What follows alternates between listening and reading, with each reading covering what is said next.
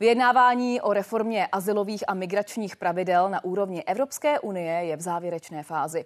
Pokrok v rozhovorech mezi členskými státy a Evropským parlamentem řešili v Bruselu ministři vnitra. Španělské předsednictví věří, že konečnou dohodu se podaří uzavřít ještě do konce roku. Na čem my trváme a musíme trvat, je prostě jasná, přísná hraniční procedura, jasně definovaná, která nebude nijak oslabována oproti tomu červnovému návrhu. Za další my máme jasně definovanou solidaritu a jakékoliv posuny tady také prostě nejsou možné. To znamená, máme 3 způsoby té solidarity, z nichž každý musí mít vlastně stejnou hodnotu a musí být na volbě toho státu.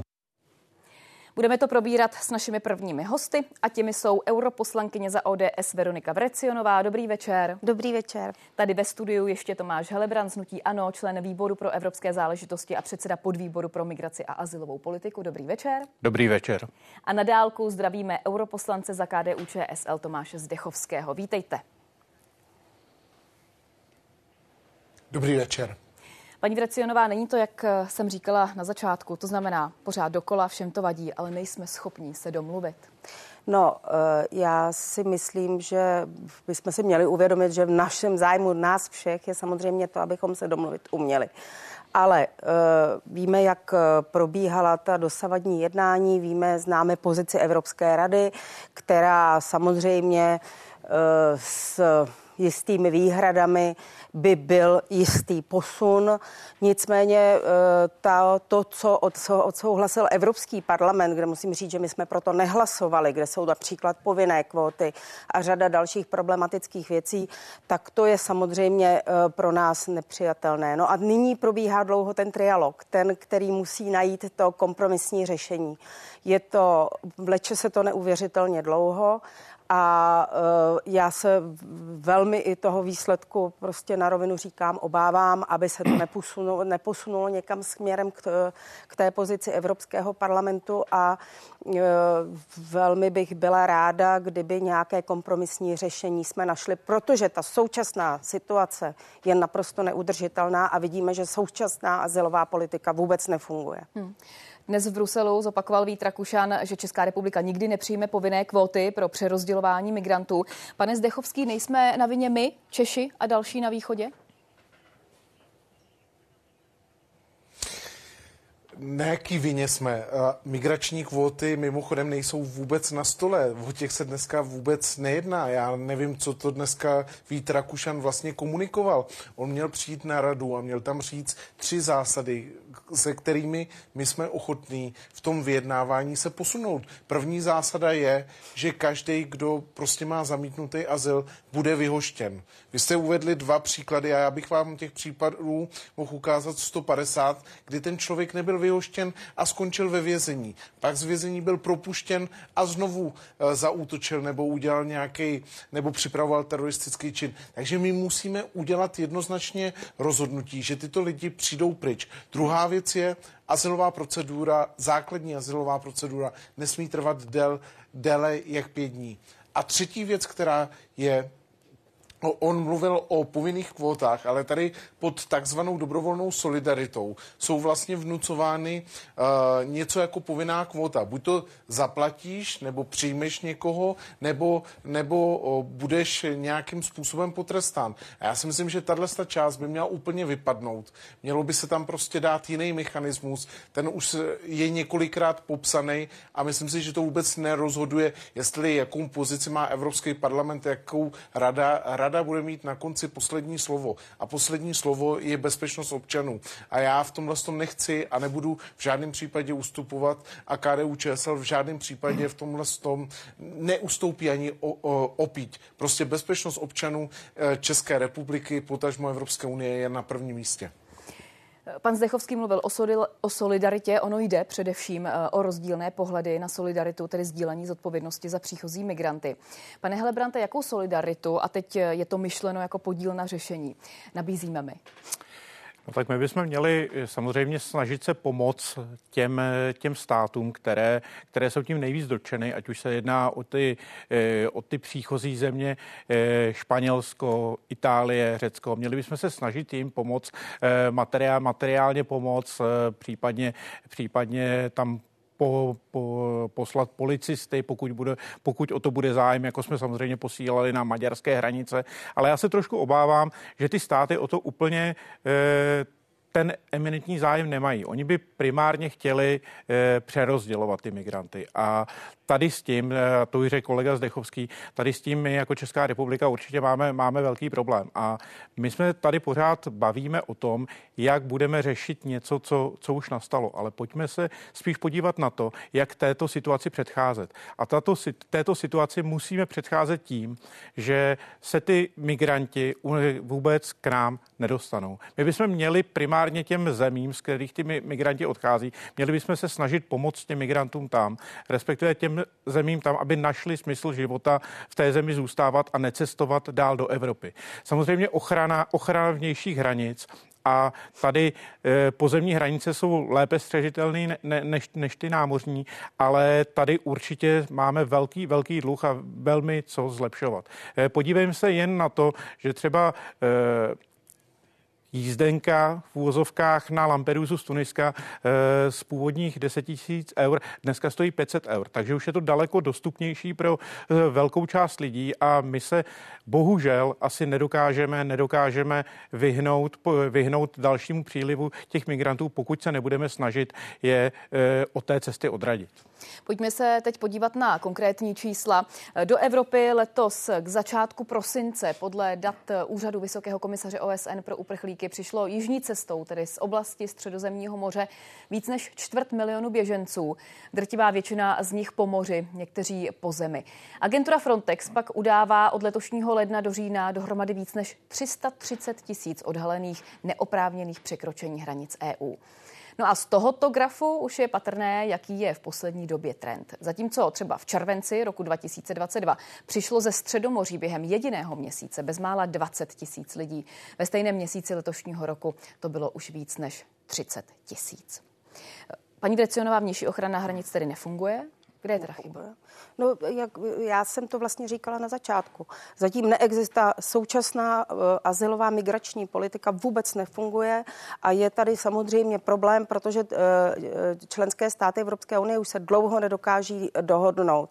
A pokud se nedohodneme ani nyní, tak v podstatě budeme muset přistupovat k tomu, k čemu Česká republika již přistoupila, že prostě kontrolujeme hranice, tím vlastně poškozujeme Schengen a volný pohyb osob, to asi se nám nelíbí, ale nic jiného nám nezbyde, protože vidíme ta čísla a my samozřejmě nechceme, aby ti uprchlíci přicházeli k nám. Takže tady, a já znova od kolegů to tady zaznělo, prostě bezpečnost České republiky je pro nás velmi důležitá. Myslím, že ale tak si to podobně uvažují i ostatní členské státy, nicméně jinou politiku chtějí ty země, které mají vnější hranici, jiné jsou ty tranzitní země, jako jsme zatím my, jiné ty země cílové. A tady je prostě potřeba v tuhle chvíli najít nějaký kompromis a alespoň udělat nějaký posun. To znamená, a pro nás je důležité žádné kvóty, to je jasné, na tom se shodneme. Je potřeba prostě daleko lépe střežit tu vnější hranici. Tady, když už jsme mluvili o jisté participaci, tady samozřejmě rozumím tomu, že těm zemím musí i ostatní členské státy pomoci s tím a hlavně najít model řešení tak, aby vlastně ti uprchlíci, aby se celý ten azylový proces zahajoval případně už mimo území celé Evropské unie, uzavírat i dohody se třetími zeměmi, protože vlastně co další vůbec nefunguje, návratová politika. Když už se sem lidé dostanou, kteří vlastně nemají nárok na azyl v Evropské unii, tak my je dneska nemáme pořád někam vracet. To znamená tady a tímto směrem, pokud se prostě posune, pokud ta dohoda k té dojde a bude se posunovat tímto směrem, tak si myslím, že na tom bychom měli všichni intenzivně pracovat a o to se snažit. A já jsem tady na začátku, pane Helebrante, mluvila o těch příkladech, kdy teroristé zabili lidi jak ve Francii, tak i v Bruselu.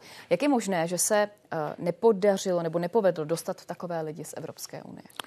No, je to právě ta nefunkčnost té návratové politiky. My si lidé, kteří mají vyhoštění, tak se volně pohybují léta po Evropě. Jsou příklady, že opakovaně páchají trestnou činnost. A to je problém. Já jsem přesvědčený o tom, že u lidí, kteří mají zamítnutí azylu, tak a hrozí u nich právě takovéto bezpečnostní riziko. A bezpečnostní riziko to bezesporu je. Podívejme se dneska na demonstrace po západní Evropě v souvislosti s válkou v Izraeli. Já jsem přesvědčený, že lidé, kteří dokonce mávají někde vlajkami islámského státu, to je bezpečnostní riziko. To, co říkáte, tak lidé víme všichni. Tito lidé by měli být... A proč tady ještě furt jsou? Protože vám se snažím vysvětlit, že neexistuje zatím tady nějaké jednotné řešení, aby se tito lidé, u kterých hrozí opravdu, že budou páchat trestné činy, aby se, dejme tomu, umisťovali do záchytných zařízení a tam čekali na ten návrat. Protože opravdu není možné, pokud ten člověk odejde od soudu s tím, že má vyhoštění, aby se tady volně pohyboval. Návratová směrnice je už 3 nebo 4 roky zaparkovaná v Evropském parlamentu a ještě nebyla projednána. Stěžoval si taky dnes pan Rakušan, tak máme tady 2 europoslance. Je to vaše chyba, pane Zdechovský? Rozhodně to není naše chyba. Jako pokud komise představí návratovou směrnici, která je fakt jako poměrně naivně a už od začátku prostě napsaná tak a prezentována tak, že prostě nebude fungovat, tak samozřejmě poslanci nejsou hloupí a nebudou se snažit tento návrh projednat a najít na něm nějakou shodu. Prostě vy musíte dělat realistickou politiku. A já se vrátím k tomu, co tady bylo řečeno. Na jednu stranu německá vláda tady opravdu podporuje neziskovky, které tvrdí, že dělají záchrannou akci ve Středozemním moři a vozí nám lidi od tuniského a libijského pobřeží směrem do Itálie. A na druhou stranu stejná německá vláda kritizuje Itálii, že málo hlídá vnější hranice. Já si myslím, že tady je taková schizofrenie mezi těmi členskými státy a právě bych řekl ty levicové vlády, protože v Německu je socialistická zelená vláda, tak ty výrazným způsobem podceňují vlastně ty rizika migrace. My máme tady list asi 2,5 tisíce lidí, kteří jsou nebezpeční a projevují svoje sympatie k různým islamistickým hnutím napříč Evropskou unii. Tito lidé by měli být vyhoštěni z Evropské unie a my prostě nekonáme. Ten příklad z Belgie je příklad úplně ukázkový, kdy belgický ministerstvo spravedlnosti a díky tomu ministr spravedlnosti rezignoval, dostalo požadavek od tuniské vlády na vydání tohohle z toho člověka, kterého hlídalo 24/7, hlídalo komando vlastně zdejších tajných služeb. Dobře, pane Zdechovský, promiňte mi, ale vy říkáte nekonáme. Tak mi řekněte, proč nekonáme?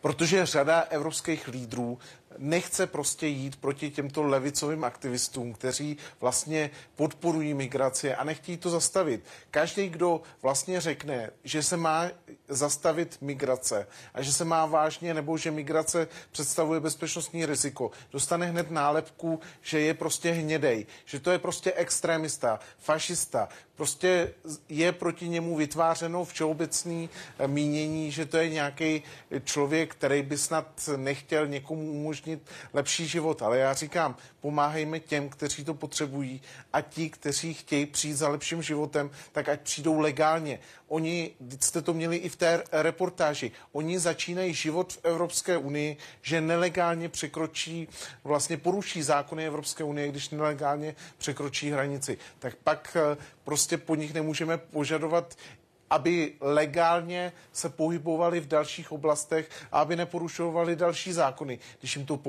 poprvé prostě projde. Paní Vrecionová, Británie podepsala nově s Rwandou novou smlouvu o deportaci migrantů do této africké země. Evropská unie něco takového nechce? Proč? Já v tuhle chvíli můžu mluvit za nás a já si myslím, že to je správná cesta, že z toho bychom si měli vzít příklad a v podstatě jakoby platit za to některým zemím, za to, že si ty uprchlíky vemou na své území. Myslím si, že by to i zároveň velmi pomohlo vlastně těm uprchlíkům, protože dneska myslím, že nikdo z nás nechceme vidět, aby vlastně vidíme, jak je zneužívají ti převaděči. Vlastně jsou to obyčejné kriminální živly, tady případně využívají různí teroristé. Ty lidi se potom topí ve Středozemním moři a to také vidět nechceme. To znamená, já myslím, že k té cestě, kdyby tohle věděli, že budeme vracet případně do Rwandy, takže i to od té cesty odradí spoustu lidí a vůbec nebudou do Evropy chtít přijít. Navíc se ta cesta tím prodraží. Takže myslím si, že to je správná cesta. Budeme se snažit kolegy o tom přesvědčit. Já samozřejmě dneska to složení Evropského parlamentu, kde my působíme, je velice levicové a je takové, jako řekněme, vítací. To znamená, tam si myslím, že s tímto nápadem bychom zatím neuspěli, ale je potřeba s kolegy o tom mluvit a já myslím, že i ta nálada v Evropě celkově se právě mění v důsledku těch různých teroristických útoků a té zhoršující se bezpečnostní situace. Takže je teď doba, abychom i s těmi našimi kolegy pracovali v tom smyslu, že prostě to není nic nelidského, že my nechceme, že naopak je to vlastně i v zájmu těch uprchlíků, kteří jsou zneužiti, kterým prostě ti kriminálníci vlastně říkají, že tady na ně všichni čekají a tady potom koukají, že vlastně je ta Evropa přijímat nechce. Takže je to i pro ty lidi vlastně i v jejich zájmu. Detailně jste vlastně docela popsala to, co vidět nechceme. Někteří diváci ale mohli tyhle právě záběry vidět ve filmu Agnieszky Holland, filmu, který vyvolal právě velké pozdvižení. Słuchaj, to nie możesz obiecywać takich rzeczy. To jest tylko kilka kilometrów. Ręka, druga ręka. Proszę się rozebrać. Do naga. Ty myślisz, że co my tam robimy, co? Szydełkujemy? Ja już nigdy nikogo nie zostawię samego w lesie. Pokaż rękę! Stop, proszę się odsunąć! Ostnatý drát na hranicích, výjimečný stav u příhraničních regionů. Pane Helebrante, tohle je evropská realita, tohle bude evropská budoucnost. Jaká bude evropská budoucnost, vám nedokážu odpovědět. Myslím si, že na to nedokáže odpovědět nikdo z nás tady ve studiu, ale ani žádný politik v Evropě. Kdo nese plně zodpovědnost za ty lidi, které si tam přihazují přes plot? Já bych ještě chtěl vrátit k tomu, co tady popisovala kolegyně Vrecionová. Já jsem rozhodně pro to, aby o azyl ty žádosti se vyřizovaly mimo území Evropské unie. Ať už to budou země, z kterých ty žadatelé pocházejí, anebo to budou nějaké takovéto detenční centra. Ten model, který připravuje Velká Británie s Rwandou a zatím se to nepovedlo i díky lidskoprávním organizacím, si myslím, že je správný. Je to takový ten australský model a toto si myslím, že je řešení. A je potřeba si říct, že my tu Evropu musíme ochránit. A jestli to bude s ostnatými dráty, já bych proto nebyl. A proto je zásadní, aby se vůbec ty lidé na tu cestu nevydávali. Ty lodě by neměly vyplouvat a my bychom měli samozřejmě se snažit působit na ty lidi v těch zemích, odkaď k nám chtějí přijít. Pane Zdechovský, dalším bodem agendy dneska bylo taky jednání o stavu šengenského prostoru, tedy přijetí Rumunska a Bulharska do Evropské zóny volného pohybu.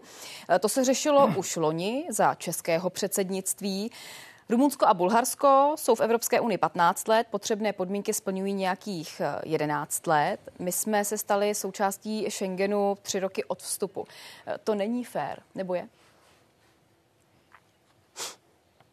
To rozhodně není fér a já se stydím za chování některých členských států, jako je Rakousko nebo Nizozemsko, které komplikují vstup Rumunska a Bulharska do Schengenu.